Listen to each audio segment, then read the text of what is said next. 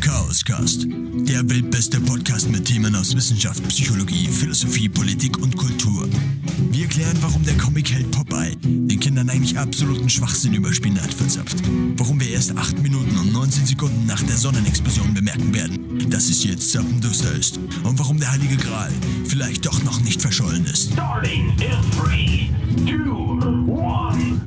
Fake it till you make it ist eine der bekanntesten, wenn nicht sogar die berühmteste Selbstmanipulationstechnik. Ziel ist es, bereits so zu handeln, als ob man zukünftige Ziele und Meilensteine schon erreicht hätte. Aber eben schon jetzt, ohne dass diese real sind. Man versucht also in einer Zukunft zu leben, die man genau dadurch scheinbar schneller erreicht. Doch was steckt hinter diesem Prinzip? Kurzer Einschub. Ich hatte das vorher schon mal durchgelesen und da ist mir aufgefallen, dass sich das ziemlich nach Galileo-Trailer anhört. Doch was steckt wirklich dahinter? Wir schauen, wir schauen uns das heute genauer an. Warum Wasserrutschen wirklich so gefährlich sind. Okay, doch was, doch was steckt hinter diesem Prinzip? Wie wendet man es möglichst effektiv an? Wo lauern Gefahren? Und zu guter Letzt, funktioniert es denn überhaupt? Das alles klären wir in Episode 28 des Chaoscasts. In dem es heute nicht um Wasserrutschen, sondern um Make it before you get before getting caught faking it geht. Man muss dazu sagen, Johannes hat es jetzt bestimmt 50 Mal geübt. Aber immerhin hat es jetzt fast fehlerfrei hingekriegt. Das ist eigentlich fast ein Zungenbrecher. Wir können es ja auch mal probieren. Make it before getting caught faking it. Und das ist die Episode 28 vom Chaoscast.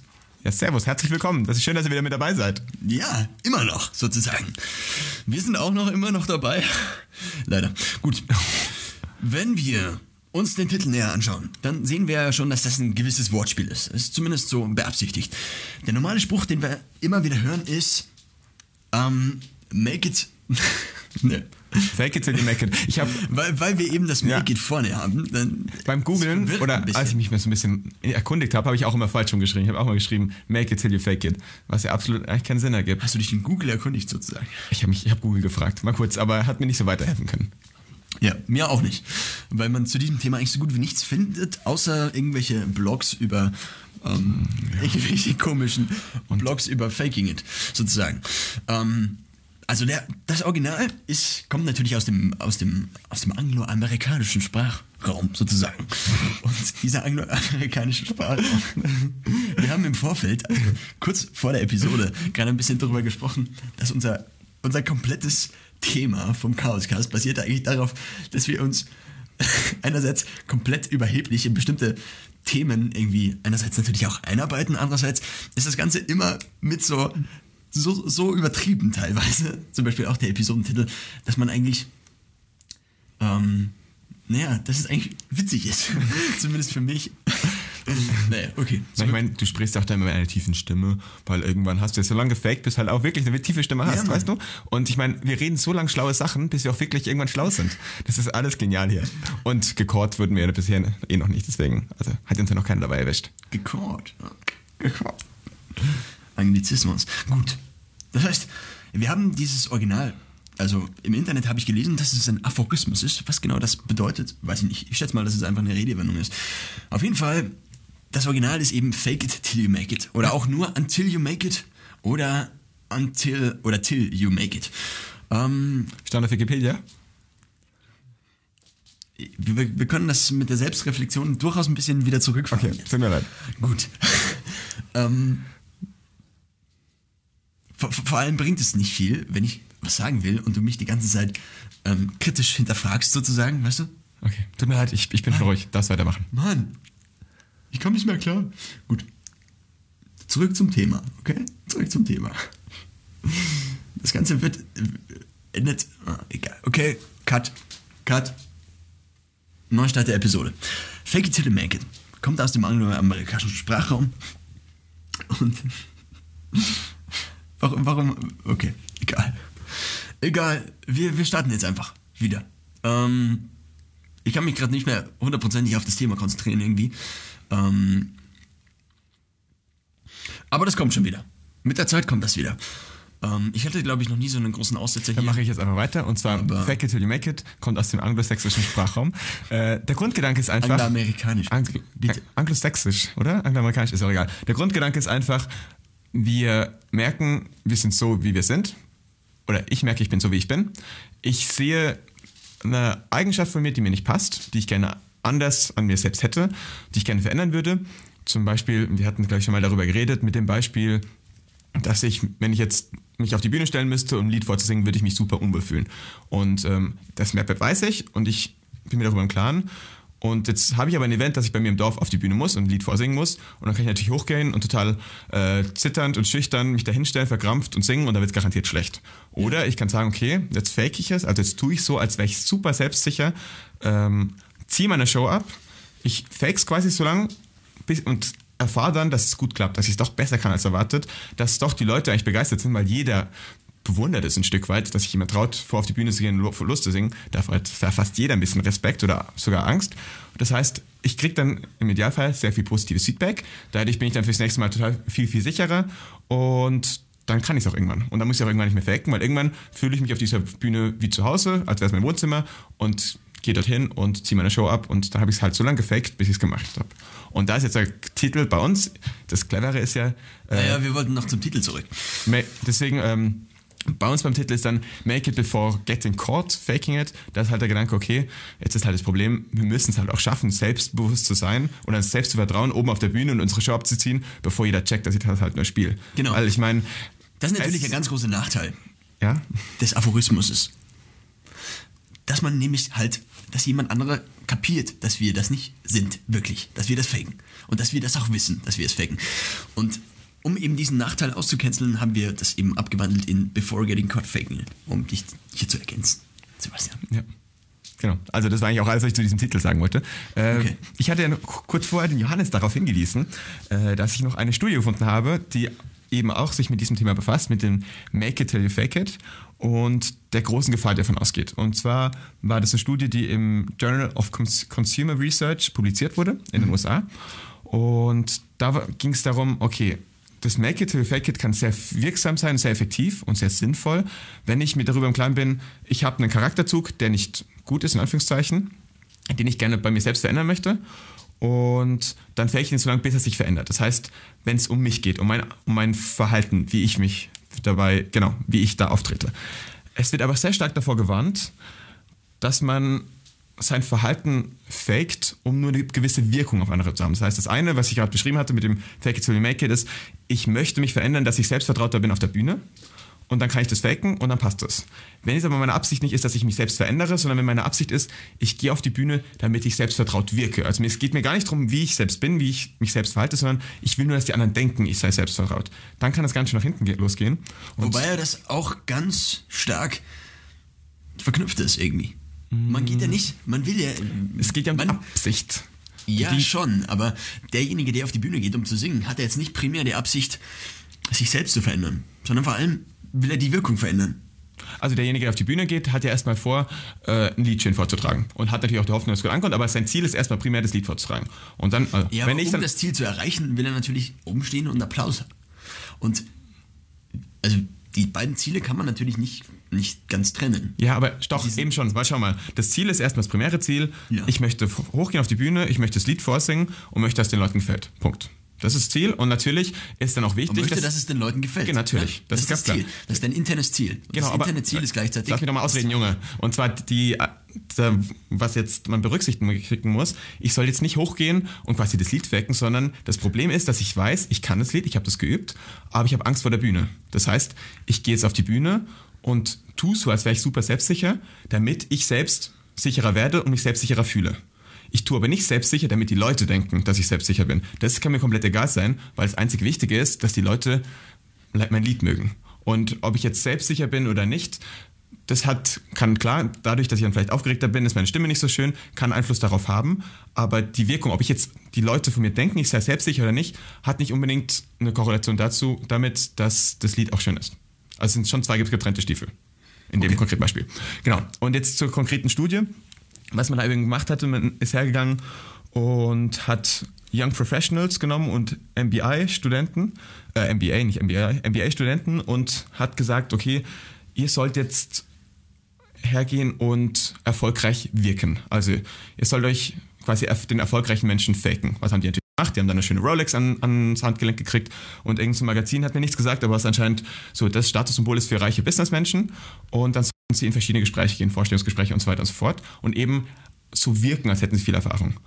Und da hat man dann einmal bei sich, bei ihnen durch dann einen Fragebogen hinterher, aber auch bei dem Gegenüber im Vorstellungsgespräch gemerkt, die Leute, die nur darauf aus sind, erfolgreich zu wirken, da ging es komplett nach hinten los. Die waren dann total selbstunsicher, haben sich komplett unter Wert verkauft und haben dann immer im Hinterkopf gehabt, shit, ich muss erfolgreich wirken, ich muss erfolgreich wirken und haben dann viel zu viel ihre, naja, ihre, ihre CPU-Leistung Kopf, ihre, ihre Gehirnpower darauf verwendet, die Wirkung aufrechtzuerhalten.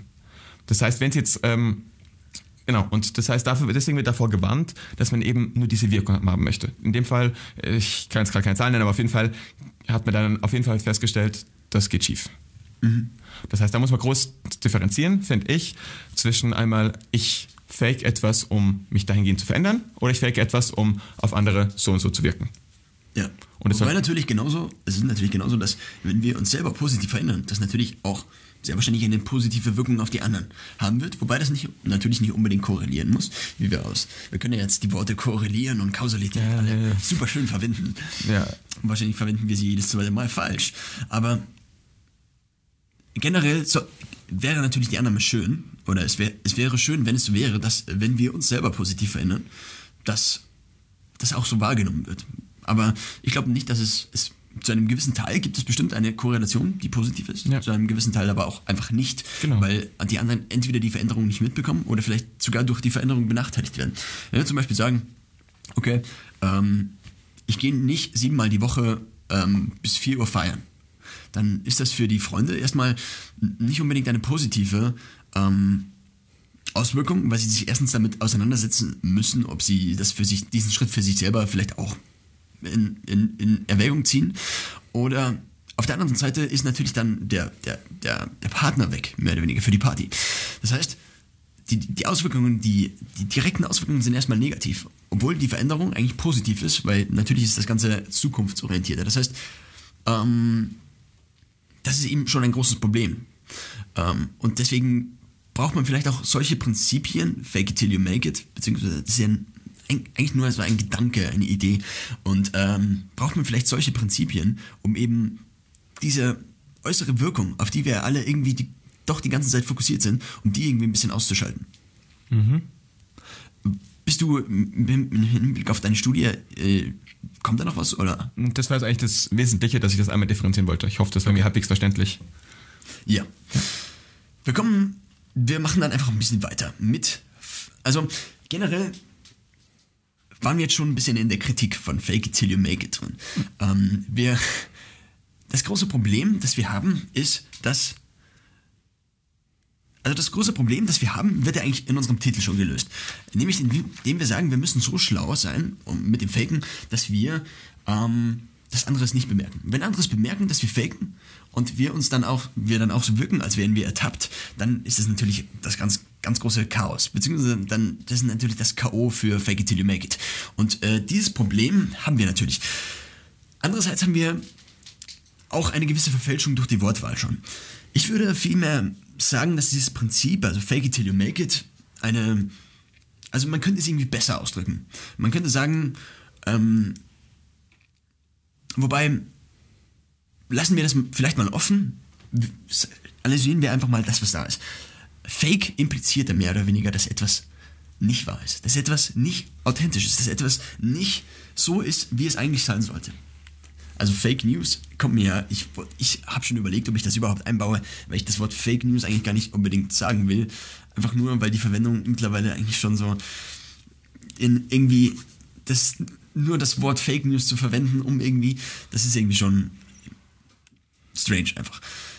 Das heißt, das Wort Fake impliziert in gewisser Weise, dass das Ganze einen schlechten Ausgang haben wird. Dass das Ganze von vornherein eine sehr falsche Annahme ist. Weil es eben falsch ist. Etwas, das falsch ist, hat ja von vornherein schon eine Beurteilung. Und das äh, ist ja schon das große Problem und deswegen ist auch der Satz an sich schon problematisch. Fake it till you make it impliziert ja, dass wir etwas faken, was wir nicht besitzen. Jetzt ist es aber so, dass wir. Ich nehme mal das ganz große Fazit von dem, was jetzt kommt, vorher. Also vorweg. Nämlich ist es so, dass wir uns nicht verändern können, ohne uns zu verändern, sozusagen. Wenn wir nicht irgendetwas wenn wir nicht an irgendeiner Stellschraube drehen, einfach mal in Bezug auf uns selbst, jetzt nicht in Bezug, auf die Wirkung. Natürlich ist das, also die ganz zwei großen Bereiche, also die interne Veränderung und die externe Veränderung, mit der man das auch beschreiben könnte, die du ja vorher schon genannt hattest. Ähm, die interne Veränderung, also ich will etwas in mir selber verändern, an mir selber verändern und habe deswegen die Intention. Also die Intention ist ja das, was das Ganze irgendwie unterscheidet, wie du vorher gerade ähm, erläutert hattest. Und auf der anderen Seite die externe Veränderung. Die externe Veränderung die klammern wir einfach mal ganz groß aus. Weil die externe Veränderung kann man ja nicht wirklich hm, bestimmen. Die externe Veränderung unterliegt ja der Wahrnehmung der anderen Leute. Also die externe Veränderung, beziehungsweise die, die Veränderung in der Außenwirkung, die man hat. Und die können wir sowieso nicht einwandfrei bestimmen. Das heißt, ähm, es, gibt, es gibt einen bestimmten Satz, ein bestimmtes Sprichwort. Und dieses Sprichwort ist irgendwie, ähm, mir fällt es gar nicht ein, aber es hat ungefähr den Inhalt, dass du einfach akzeptieren musst, was du nicht verändern kannst und eben nur die Dinge veränderst, die du verändern kannst, weil alles andere hat keinen Sinn. Das heißt, es gibt bestimmte Dinge, die können wir nicht, die können wir nicht direkt beeinflussen. Genauso eben, oder dazu gehört auch die Wirkung, die wir bei anderen Menschen haben.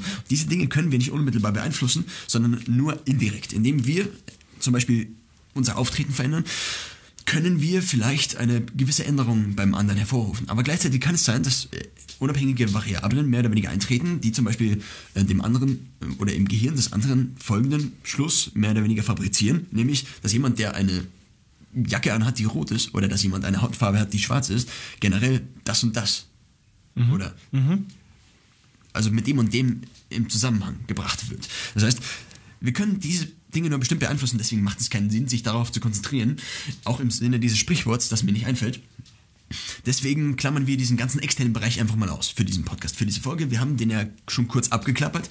Generell ist es natürlich so, dass wenn wir uns positiv verändern, langfristig auch eine positive Außenwirkung eintritt. Langfristig. Kurzfristig vielleicht eher nicht, weil natürlich kurzfristig zum Beispiel, ähm, ich weiß nicht, ob wir das Beispiel schon öfters hatten, aber jemand, eine Gruppe von, sagen wir, Übergewichtigen, ist natürlich äh, wieder irgendwie schwierig darüber zu reden, beziehungsweise hat viel Potenzial irgendwie, dass wir, dass wir verurteilt werden, sozusagen, wenn wir darüber reden.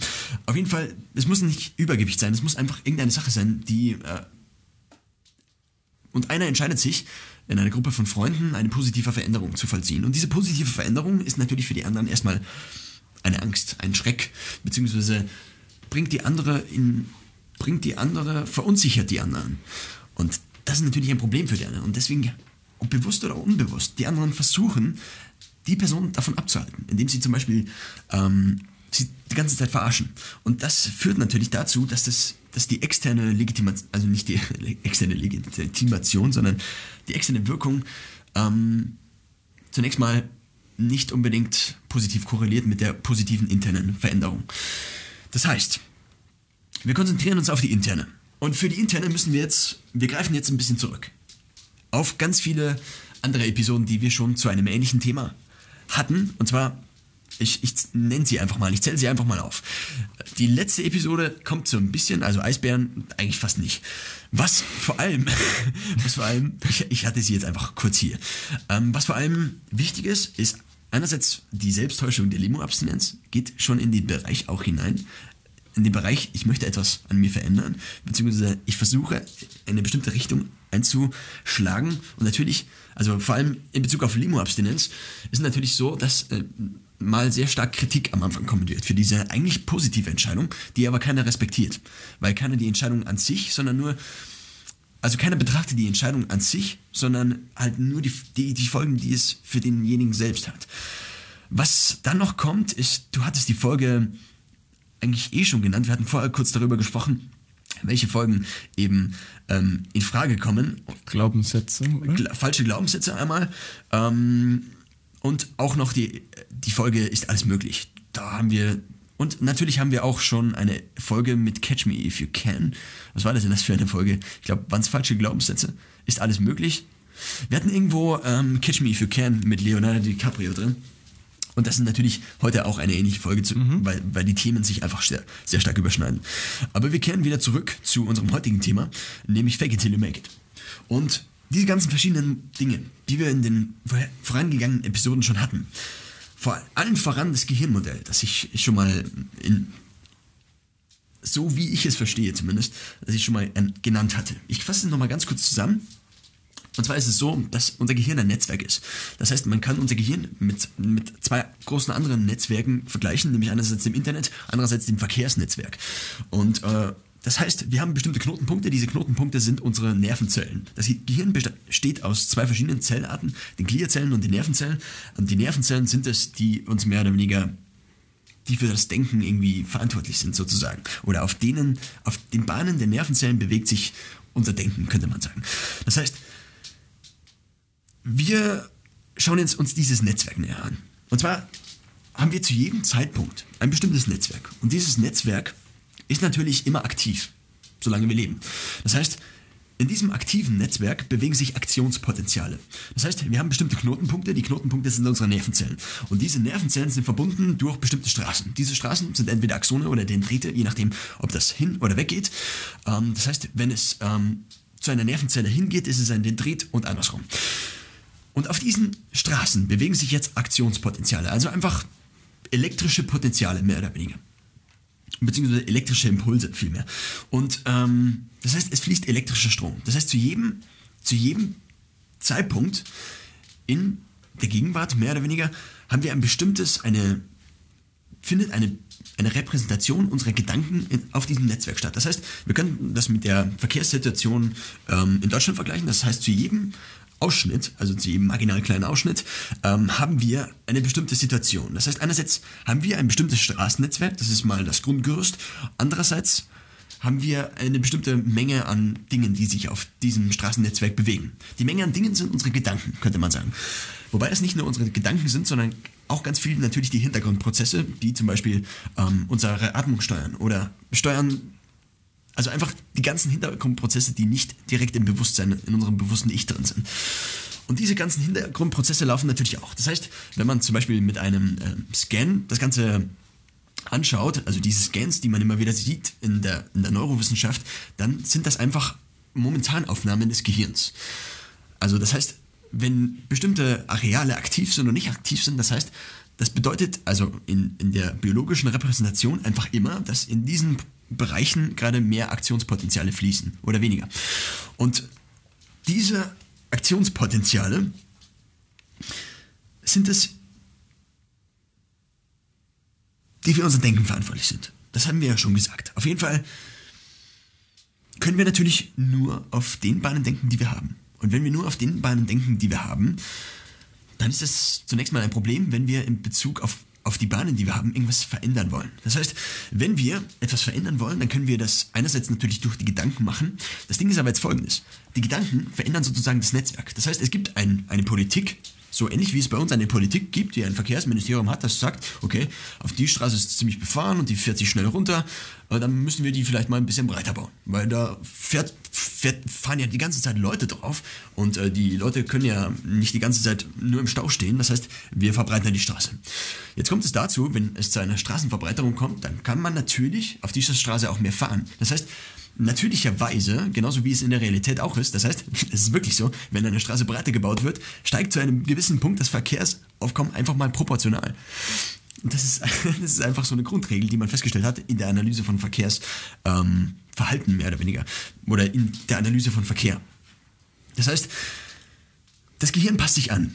Es gibt mehr oder weniger eine, eine Politik, die automatisch unsere, unser existierendes, also unser real existierendes in unserem Kopf, also das Netzwerk in unserem Kopf anpasst.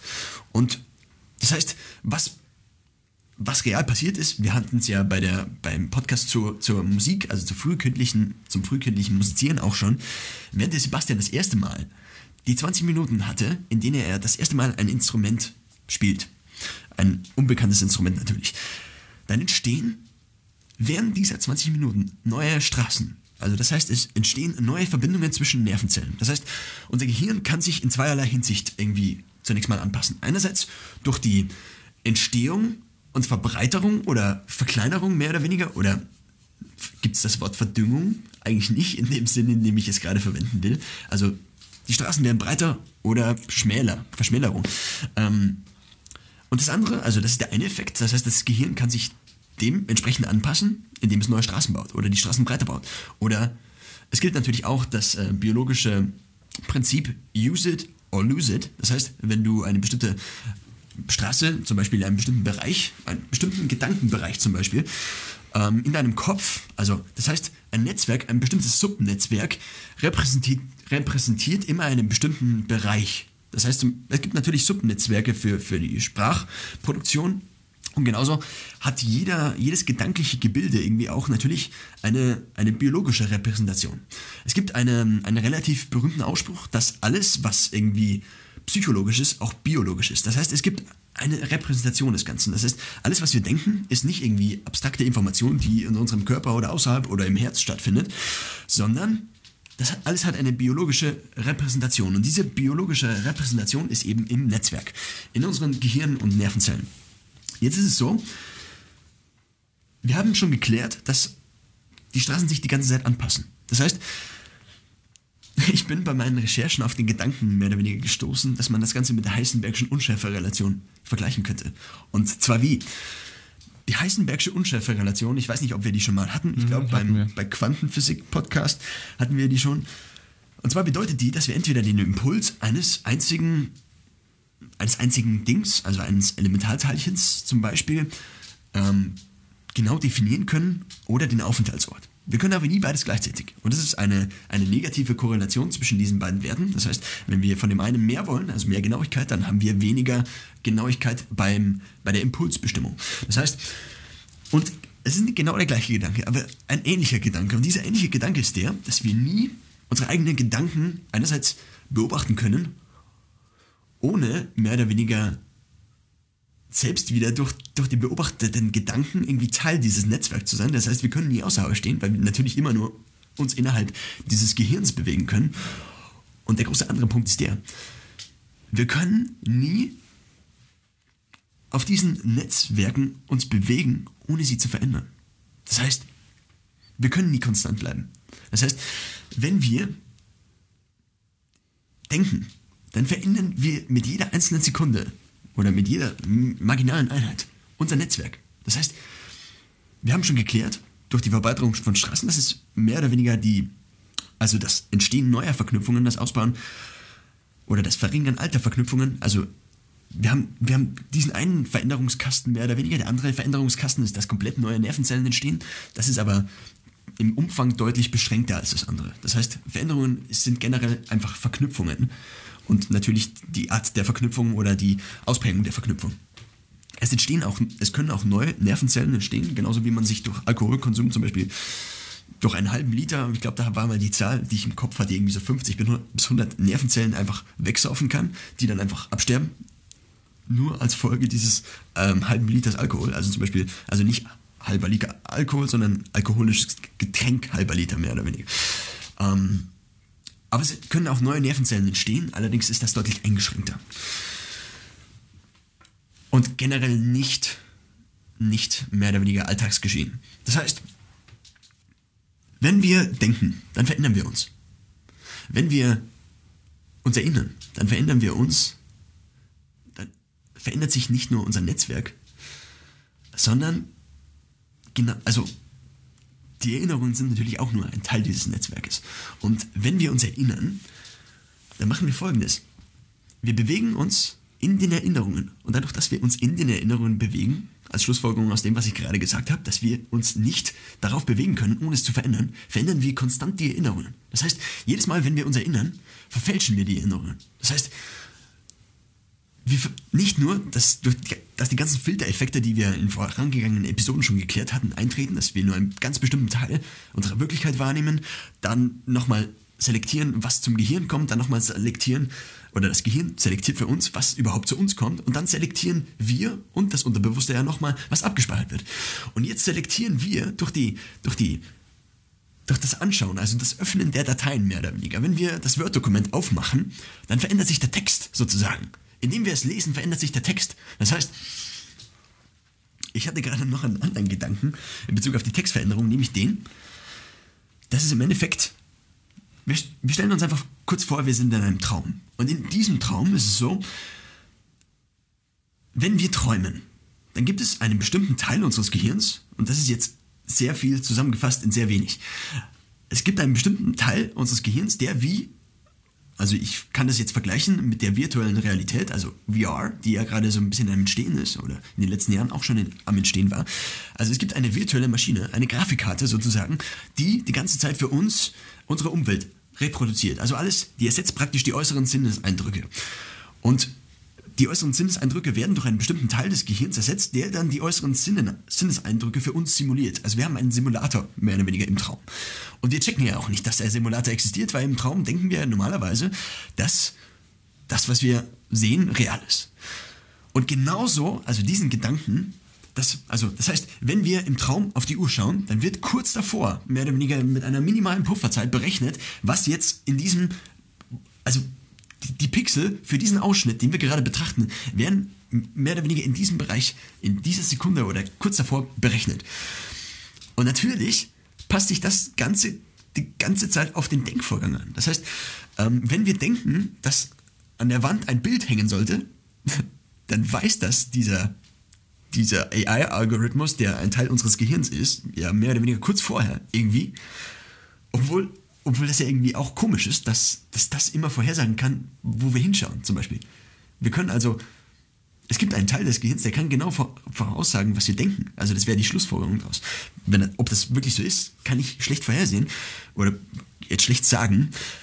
Aber im Traum ist es zumindest so, dass die ganze Zeit irgendwer weiß, was, das, was wir als nächstes machen werden, unser bewusstes Ich, wo wir uns entscheiden werden und die entsprechende Realität simuliert. Und genau diesen Effekt haben wir auch bei Erinnerungen. Das heißt, wenn wir das Blatt anschauen, wenn wir die Datei öffnen, passt sich das währenddessen schon irgendwie auf unsere Gedanken an. Und jetzt lesen wir das und kommen zu einer bestimmten Schlussfolgerung. Zum Beispiel, ach ja, äh, Tante Frieda ist ja dann doch ganz nett. Zum Beispiel. Und dann verändert sich das Bild positiver. Das heißt, also in positiver Hinsicht. Das heißt, die Datei zu Tante Frieda ist jetzt positiver.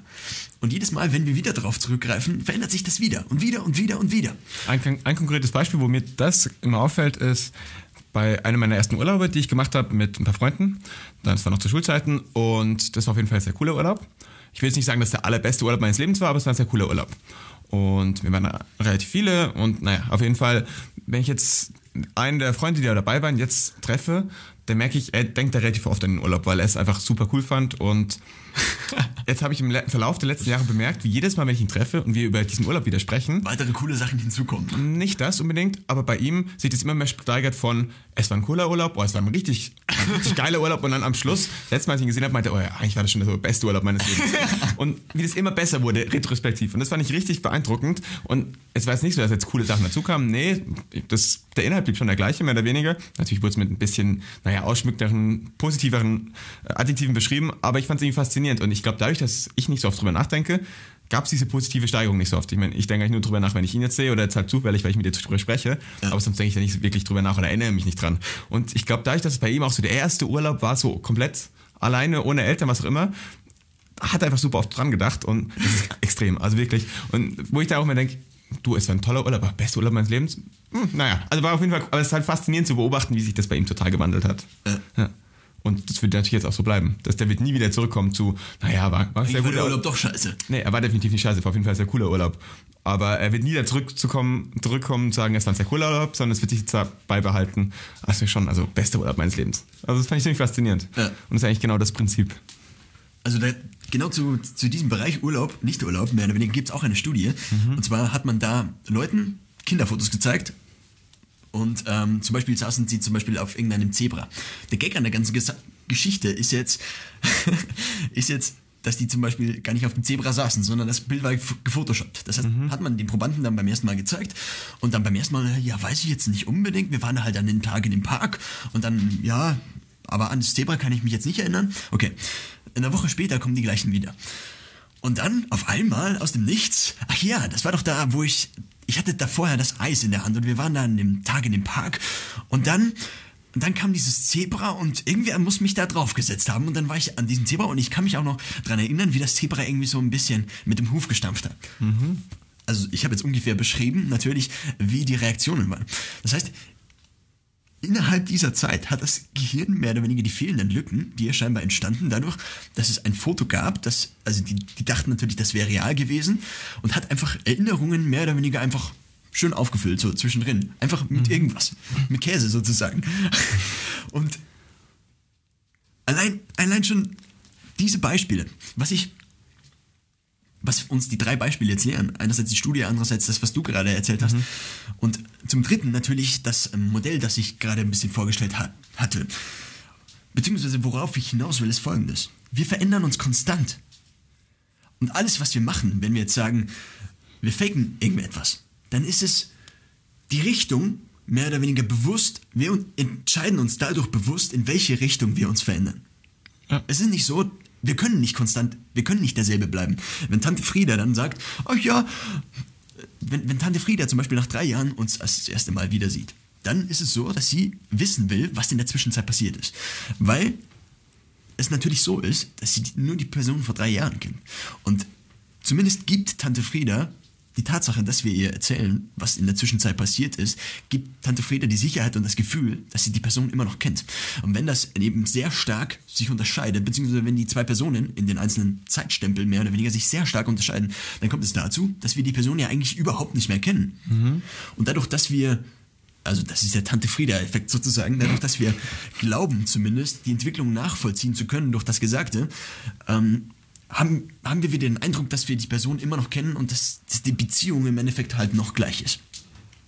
Worauf ich hinaus will, ist folgendes. Es gibt, es gibt diese Menschen und es gibt, und ich glaube, diese Tendenz ist in sehr vielen Menschen drin, dass, ähm, dass wir unterscheiden, in, ist die Person irgendwie die Person, die sie schon immer war? Also ist die Person wirklich die Person, die sie, die sie ist? Man, man soll sich nicht verstellen. Man soll ähm, nicht versuchen, irgendetwas. Also, man soll sich nicht verstellen. Man soll der sein, der man ist. Man soll dem nachgehen, was man eigentlich ist. Man soll seiner eigentlichen Bestimmung folgen. Man soll. Es gibt ja auch relativ viele Leute, die an eine, an eine Vorhersehung, eine, eine Vorsehung, keine Vorhersehung, glauben und glauben, dass das Leben zu ganz großen Teilen ja determiniert ist da, da, geht- da spielt auch der Butterfly-Effekt ja in gewisser Weise mit rein, weil das diese Theorie äh, oder definitiv der Theorie des, ähm, des Determinismus definitiv keinen Sand ins Getriebe streut, um das Ganze mal ähm, rhetorisch wunderwerklich hier an den Tag zu bringen.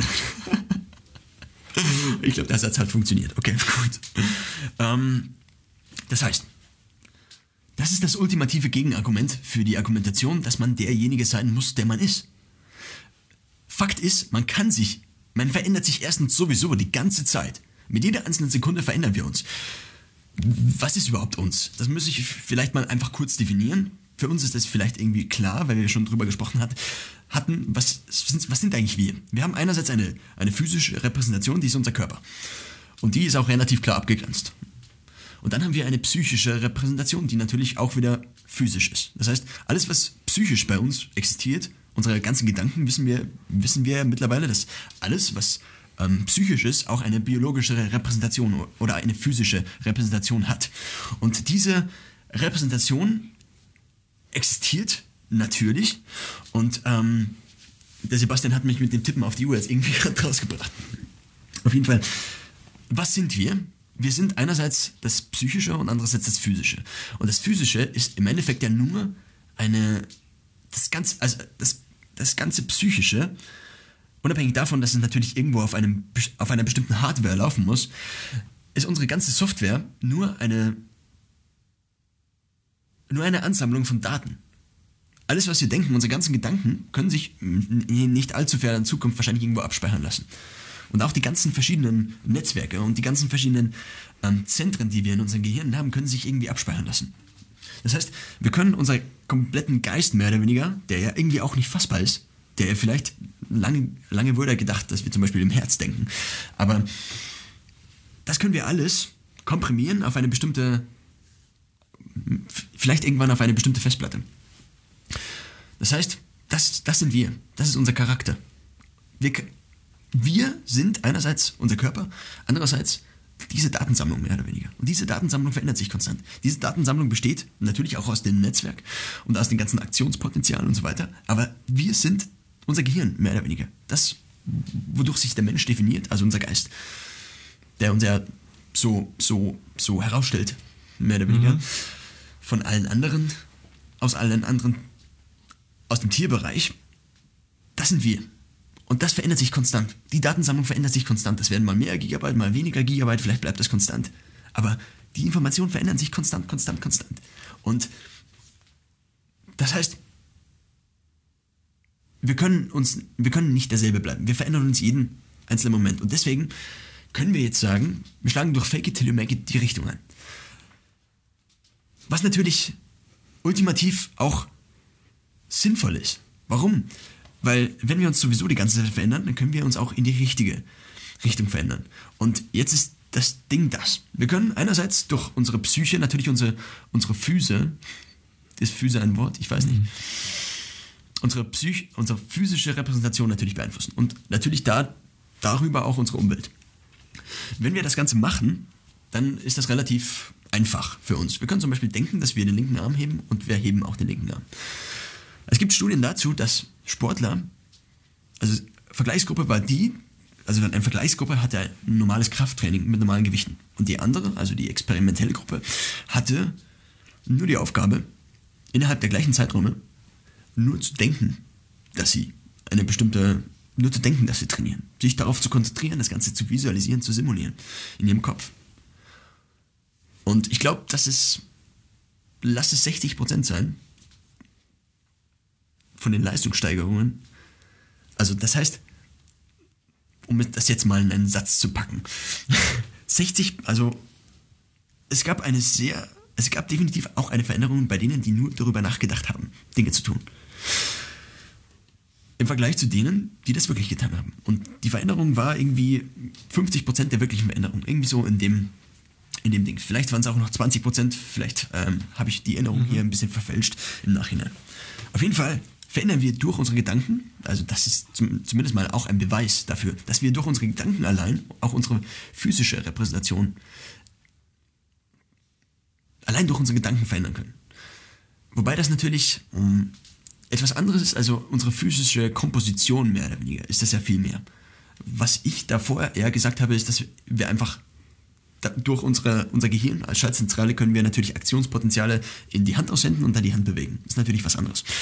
Auf jeden Fall funktioniert das auch umgekehrt. Das heißt, wir können umgekehrt, dadurch, dass wir bestimmte Dinge tun, im Talmud steht, dass wir ähm, achte auf deine Gedanken, denn sie werden deine Worte, achte auf deine Worte, denn sie werden deine Taten, achte auf deine Taten, denn sie werden dein Charakter, irgendwie so weiter. Also das ist jetzt nur das an, das, an was ich mich erinnere. Auf jeden Fall steckt da sehr viel Wahrheit dahinter. Weil es gab Studien, also was, worauf ich hinaus will, ist, dass das Ganze umkehrbar ist. Das heißt, wir können allein dadurch, dass wir bestimmte Dinge tun, uns zum Beispiel bestimmt irgendwie hinstellen, können wir Einfluss auf unsere, auf unsere Gedanken mehr oder weniger haben. Und zwar zum Beispiel auch auf unsere Gefühle, auf unsere Stimmungen. Das heißt, äh, es gibt da dieses ganz, diesen, dieses ganz berühmte, mehr oder weniger Experiment, dass wir uns einfach einen Stift in den Mund stecken und den für eine bestimmte Zeit ähm, da drin lassen und dadurch, dass wir, dass dass die Veränderung im Gesicht, also die Veränderung der Gesichtsmuskulatur entspricht der Veränderung beim Lächeln, mehr oder weniger. Oder hat eines, ist dem relativ ähnlich. Und nur dadurch verändert sich mehr oder weniger unsere, nicht unbedingt nur unsere Gedankenwelt, sondern natürlich zunächst mal unsere Hormonzusammensetzung. Das heißt, wir, wir schütten dann bestimmte Hormone gehäuft aus, weil, weil das Gehirn, also der Teil, über den wir nicht nachdenken können, mehr oder weniger, oder der uns nicht zur Verfügung steht, nicht unterscheiden kann, ob wir wirklich ähm, jetzt gerade glücklich sind und deshalb grinsen. Also es kann mehr oder weniger keine Ursache finden, es hat nur die Wirkung. Und die Wirkung ist, dass, ähm, dass wir gerade grinsen und deswegen dann irgendwie gut drauf sind. Aber das Gehirn kann nicht herausfinden, woran es liegt. Und es gibt noch eine relativ ähm, berühmte, beziehungsweise das ist so mehr oder weniger in Bezug auf diese Umkehrung der, der Wirkung, ähm, gibt es noch eine ganz berühmte, es gibt einen TED-Talk. Und ich glaube, die Person in dem TED-Talk, die heißt Amy Cuddy, also das glaube ich nicht, das ist so, aber ich glaube, dass die sogar diese Studie durchgeführt hat oder zumindest irgendwie daran beteiligt war. Und da hat man Leute ähm, für einen bestimmten Zeitraum in einem Raum einfach bestimmte Körperposen einnehmen lassen. Das heißt, die waren, Körperposen lassen sich generell vor allem auch in Bezug auf dieses Experiment in zwei Dinge auf, zwei Bereiche teilen. Nämlich einerseits Verliererposen, andererseits Gewinnerposen. Und diese Gewinnerposen ähm, haben bestimmte Auswirkungen, oder das war zumindest die Hypothese, haben diese Posen bestimmte Auswirkungen auf unser Verhalten. Die Posen selbst kann man mehr oder weniger nochmal an einem anderen Faktor festmachen, an einer anderen Variable, nämlich äh, wie viel Platz verhalten sie denn oder wie viel Platz Wie viel man- Raum man einnimmt. ja, genau. Das heißt, je mehr Raum wir einnehmen, desto eher ist das eine Siegerpose und je weniger Raum, desto eher ist es eine Verliererpose. Und Verlierer und Sieger sind natürlich extremer. Das heißt, man hat die für einen bestimmten Zeitraum in diesem Raum sitzen lassen, in einer bestimmten Pose, zum Beispiel entweder Verlierer- oder Siegerpose. Was man festgestellt hat oder was man danach überprüft hat, war, ähm, wie sich die Risikobereitschaft verändert. Wenn ich jetzt nicht gerade weggezoomt hätte aus meinem schönen Diagramm, könnte ich das jetzt auch hier ablesen. Das heißt, wie man die Risikobereitschaft gemessen hat, weiß ich jetzt nicht, weiß ich jetzt nicht hundertprozentig. Vielleicht anhand von Gedankenexperimenten wären sie bereit, so und so viel Euro zu dem Zeitpunkt oder so und so viel Euro zu dem Zeitpunkt. Was, was nimmt man eher? Das heißt, man hat anhand von bestimmten Fragestellungen dann herausgefunden, dass sich bei High-Power-Posen, also die Siegerposen, ähm, die Risikobereitschaft,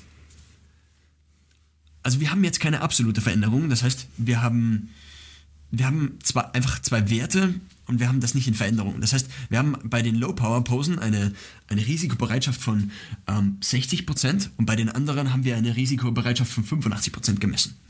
Das heißt, allein die Veränderung im Handeln, das heißt, das, das wäre zum Beispiel die Veränderung, investiere ich mein, mein äh, über die letzten zehn Jahre angesammeltes Geld in, in Aktien oder in ähm, Staatsanleihen zum Beispiel. Und solche Entscheidungen werden allein durch das, dass wir 10 bis 20 Minuten in einer bestimmten Pose sind, radikal verändert. Das nächste ist jetzt, wie verändern sich unsere Hormone?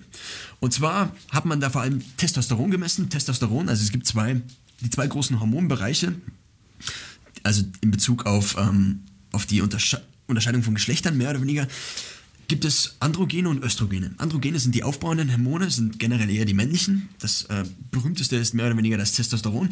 Und dann gibt es äh, auch die weiblichen, wobei die weiblichen, ähm, da gibt es kein so berühmtes Hormon, die werden einfach allgemein mit dem Überbegriff Östrogene bezeichnet. Und jetzt ähm, kommt es dazu, dass innerhalb dieser, dieses Testzeitraums, ich glaube es waren 20 Minuten, ich kann mich nicht genau erinnern, ähm, innerhalb dieses Testzeitraums kam es in den Powerposen, in den Leuten, die Powerposen hatten, zu einer 80-prozentigen Steigerung des Testosteronlevels. Und die, die in den Low-Power-Posen waren, bei denen kam es zu einer 60-prozentigen, ähm, wobei das jetzt, ich glaube, es sind keine, ja, der Sebastian weist mich auch gerade darauf hin und ich sehe es auch gerade und ich habe es auch in der Vorbereitung schon eigentlich anders. anders. Es sind ähm, keine prozentigen Veränderungen, sondern es sind ähm, Veränderungen in, ähm, in absoluten Werten. Das heißt, wir haben hier, ich glaube, Pykogramm pro Milliliter. Jetzt haben wir einfach einen Anstieg von 8 Pykogramm pro Milliliter bei den High-Power-Posen und einen, einen Decrease, also eine Verringerung von 6 Pykogramm pro Milliliter. Ähm, jetzt müsste man natürlich die Referenzwerte dazu haben, in welchem Bereich, in welchem Spektrum sich das bewegt. Ich glaube, wenn die Einheiten nicht unterschiedlich sind, äh, ist der Referenzbereich für Männer irgendwie so von 5 bis 30. Ähm, das heißt, um ungefähr eine Relation zu haben. Das ist mit dem Prozent sind wir dann, werden wir deutlich über den absoluten Veränderungen, wenn das jetzt, wenn mich meine Erinnerung nicht täuscht in dieser Hinsicht. Ähm, und dann gab es auch eine Veränderung im Cortisol. Das heißt, Cortisol ist das Stresshormon des Körpers und auch hier Pykogramm pro Milliliter. Und auch hier gab es eine dreiprozentige, also nicht auch hier, sondern hier gab es eine dreiprozentige Verringerung ähm, des Cortisols, also des Stresshormons im Körper, also der, der Konzentration, im, ich schätze mal im Blut vor allem. Und ähm, bei den Low-Power-Poses gab es eine zweiprozentige äh, Steigerung des Cortisol-Levels. Das heißt, und es gibt, es gibt mehr oder weniger das Ganze, also die ganze Studie kann man komprimieren. Ähm, und zwar so, dass wir das Ganze in zwei Minuten machen können. Das heißt, das ist so der, der zwei, ultimative zwei-Minuten-Hack. Und zwar kann man in zwei Minuten, wenn man eben eine Siegerpose einnimmt und sich auf tiefe Atemzüge konzentriert, wobei das mit den tiefen Atemzügen nur ein anderer Aspekt nochmal ist. Warum? Bei den tiefen Atemzügen, ähm, wobei das erkläre ich jetzt nicht, das würde in den Rahmen sprengen. Es ist einfach, in, in, nach den zwei Minuten steigt das Testosteronlevel. Unser Testosteronlevel steigt innerhalb von zwei Minuten in einer Siegerpose um 20% an. Und wir haben eine Verringerung von Cholesterol um 25%. Und in der, in der Verliererpose sinkt, sinkt das Testosteron um 20%. Das muss man sich mal klar machen. Das heißt, Das, das, das, das ist mehr oder weniger revolutionär, radikal. Ich, ich kann nicht sagen, ich kann nicht so richtig in Worte fassen. Innerhalb von zwei Minuten, wenn man sich zum Beispiel wie, wie Wonder Woman hinstellt, also die Superheldin mehr oder weniger einfach breitbeinig hinstellen, die Brust mehr oder weniger nach oben, den Kopf nach oben, also einfach gestreckt hinstellen, mehr oder weniger. Oder man kann genauso die typische Siegerpose einnehmen, nämlich die von Usain Bolt, dass man einfach, oder die jedes Gewinners mehr oder weniger, jeder sportliche Gewinner reißt einfach die Hände nach oben und schaut gen Himmel sozusagen. Und diese, und das ist nicht mal erlernt. Das ist in uns irgendwie drin, denn man hat festgestellt, dass bei Blinden es auch so ist, dass Blinde genau diese selben Siegerposen einnehmen, wenn sie irgendwie einen Gewinn haben oder einen Erfolg haben. Das heißt, das ist nochmal unabhängig, das ist scheinbar schon so tief in uns irgendwie drin. In welcher Ebene genau, kann ich jetzt nicht sagen. Auf jeden Fall ist es Fakt, dass wir nur durch unser Verhalten, durch zwei Minuten Verhaltensänderung, und nicht, nicht mal nur Verhaltensänderung, es, ist ja, sind ja nicht mal unsere Gedanken, die wir verändern, es ist nur unsere physische Repräsentation, die wir verändern, können wir ich meine, dass, dass Hormone wie Testosteron eine ganz eine sehr starke Wirkung auf unsere Gedanken haben. Ich meine, man muss sich nur klar machen, welch, welche, welche wahnsinnig großen Veränderungen Alkohol zum Beispiel in unserem Gehirn hervorrufen oder andere Drogen. Zum Beispiel die ganzen Halluzinogene. Welche krasse Veränderungen im Entscheidungsverhalten solche einzelnen mehr oder weniger Stoffe in unserem Gehirn verursachen. Und das sind die Stoffe, die unser Gehirn, das sind mehr oder weniger die, die, die naturalen Stoffe, die unser Gehirn sowieso verändern. Und wenn man sich das mal klar macht und dann den Gedanken weiterspinnt mit Fake it till you make it, was passiert jetzt, wenn wir uns auf diese Bühne stellen? Und nicht nur zwei Minuten irgendwo rumgaukeln, sondern das eine Viertelstunde lang tun. Das für Tage tun. Das, also eine, ein bestimmtes Verhalten, das wir mehr oder weniger oder eine Richtung, in die wir uns entwickeln wollen.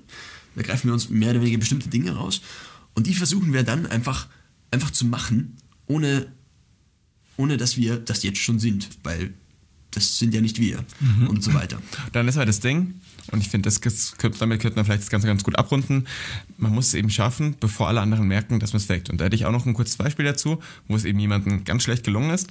Da war ich noch zur Schulzeit auf einer deutsch-französischen Ausbildung, so Jugendleiterausbildung. Halb, halb, Hälfte der Gruppe waren Deutsche, die andere Hälfte waren Franzosen. Wir waren in Frankreich eine Woche lang in so einer an Jugendherberge, Jugendherberge und da war ein Franzose dabei, der hat total einen auf auf Aufreißer gemacht. Also hat dann sich auch abends dann immer so neben die Mädels gesetzt und meinte so langsam irgendwie, ach, keine Ahnung, so dann die Hand so langsam auf den Arm abzulegen, solche Sachen. Und das hat aber von Anfang an einfach super unecht gewirkt, super schlecht. Ich habe nur angeschaut und dachte, oh Gott, Junge, ich hatte auch dann selbst gar keine Lust, ihn kennenzulernen. Das war einfach, hat komplett unauthentisch gewirkt, also komplett unecht. Ja. Und ist, wir haben dann noch per Zufall mitgekriegt, nach ein paar Tagen, weil irgendwie irgendwelche Leute irgendwelche Leute kannten, über Freunde von ihm, dass er daheim definitiv überhaupt nicht so ist, dass er daheim eigentlich ein ziemlich schüchterner, sag mal in Anführungszeichen, normaler, bodenständiger Mensch ist und der hat dann eben diesen, diesen Anlass gesehen mit neuer Start, äh, noch keiner kennt ihn, er ist jetzt der Aufreißer, er ist jetzt der coole Mensch. Das heißt, er hat probiert zu faken, hat es aber halt so schlecht gemacht, dass es vom ersten Tag an halt aufgefallen ist. Das heißt, er wurde sofort erwischt dabei und dann war es halt auch schlecht. Ähm, weil den macht, also es klingt zwar böse, aber ihn macht im Endeffekt eigentlich niemand in dieser Gruppe. Und Ja, weil das der erste Versuch war.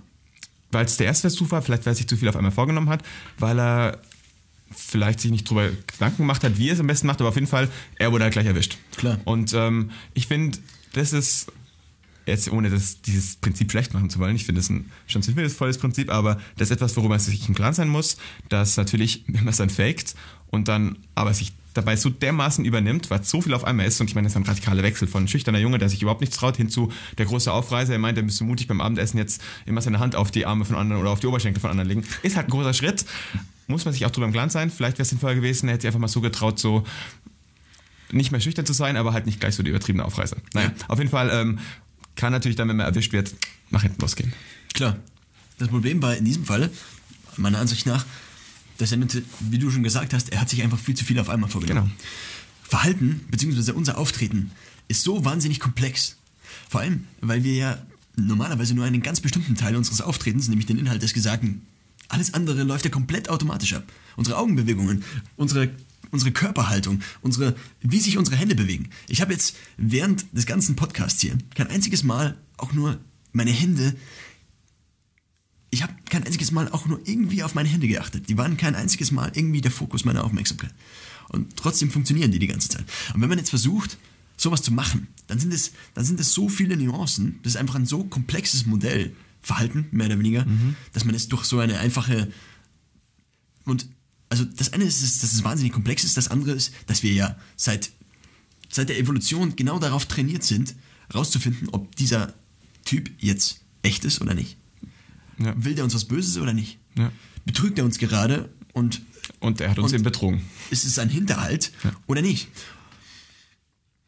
Und weil wir eben so stark darauf trainiert sind auf der anderen Seite und weil es so komplex ist auf der anderen Seite, ist es wahnsinnig schwierig, sowas natürlich irgendwie schnell zu verändern und von einem Tag auf den anderen. Gleichzeitig, So krass halt.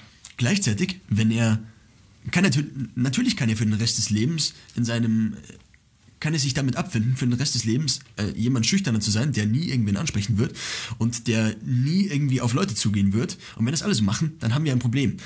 Und einerseits kann er sich damit abfinden und das ist toll, aber weiterbringen würde es ihn für den Rest des Lebens definitiv nicht. Und ich finde sogar, es ist also die Gesellschaft im Allgemeinen tendiert halt sehr stark dazu, solche Veränderungen, wie, wie du jetzt auch, sehr stark zu verurteilen. Natürlich ist es nur der erste Ansatz, aber schau den Typ in 10 Jahren an, schau den Typ in 20 Jahren an. Ich glaube nicht, dass zum Beispiel ähm, ein relativ gutes Beispiel für eine Veränderung, wobei ich diese Veränderung nicht so ultimativ wahrgenommen habe, ist zum Beispiel unser neuer Ministerpräsident in Bayern, Markus Söder. Wenn der auftritt irgendwo, dann wirkt er sehr kompetent, dann wirkt er, ich kann, also ich habe selten so jemand so überzeugend und so beschwichtigend irgendwie reden gehört. Und so, und ich glaube nicht, dass der immer schon so war.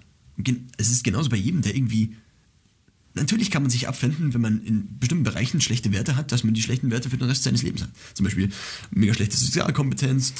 Johannes, darum geht es ja gar nicht. Das wollte ich damit ja alles überhaupt nicht ausdrücken. Ich will den Menschen ja nicht verurteilen, dafür, dass ich verändern Klar. möchte. Sondern ich sage nur, man muss aufpassen, dass man sich nicht zu viel auf einmal vornimmt, weil sonst wird es einfach super unecht. Und es macht auch keinen Spaß. Es war auch einfach immer unangenehm mit ihm. Also, Ja. das, darum ging es mir. Keine, keine Frage, wenn er schüchtern ist daheim, ist es ein gutes Recht und auch seine Pflicht, ein Stück weit, wenn er das bemerkt, dass er sagt, okay, er möchte sich davon wegbewegen. Ja. Die Kritik war eher, dass er halt sich erwischen hat lassen dabei, weil es einfach zu krass war. Schon. Gleichzeitig lässt sich natürlich anhand deiner Reaktion die, im Endeffekt die gesellschaftliche Reaktion insgesamt so ein bisschen erklären, was ich jetzt gerade ein bisschen machen wollte. Ja, nur kurzer Blick auf die Uhr, wir sind gleich bei 60 Minuten. Ja. Damit beenden wir das Ganze einfach mal, oder? Ja. Wir sind jetzt äh, eigentlich viel mehr so in die, in die Hintergründe des ganzen Prinzips reingegangen und haben jetzt keine praktischen Beispiele, wie zum Beispiel auf der Gartenparty Intelligenz genannt. Natürlich ist das bei der Gartenparty genauso Faken. Die Frage ist natürlich immer, was ist Faken und was ist, was ist, ist in unserem natürlichen Handlungsspielraum drin? Wobei man natürlich auch sagen muss, dass man sehr, sowieso sehr verschiedene Rollen hat. Man ist in der Schule oder in der Arbeit oder wo auch immer komplett anders drauf, als zum Beispiel bei dem und dem und dem Freund. Bei jedem einzelnen Freund, bei jeder, in, jeder einzelnen Situation passt man sich sowieso komplett an.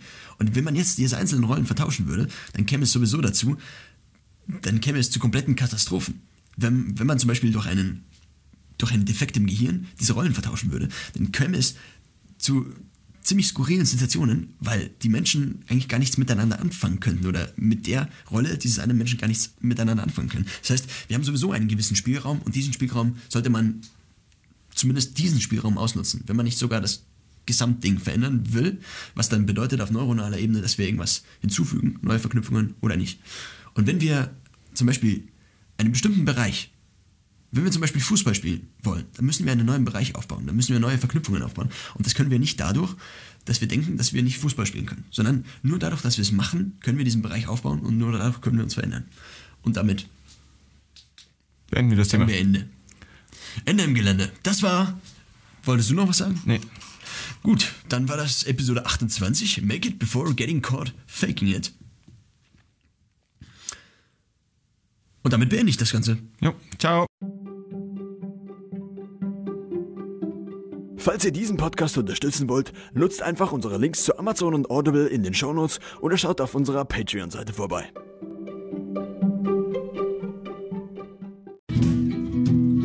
Das war wieder eine Episode des Chaoscasts. Der Podcast der Chaosliga, wo aus Chaos Wissen wird. Hoffentlich. Mehr Infos findet ihr wie immer in den Shownotes.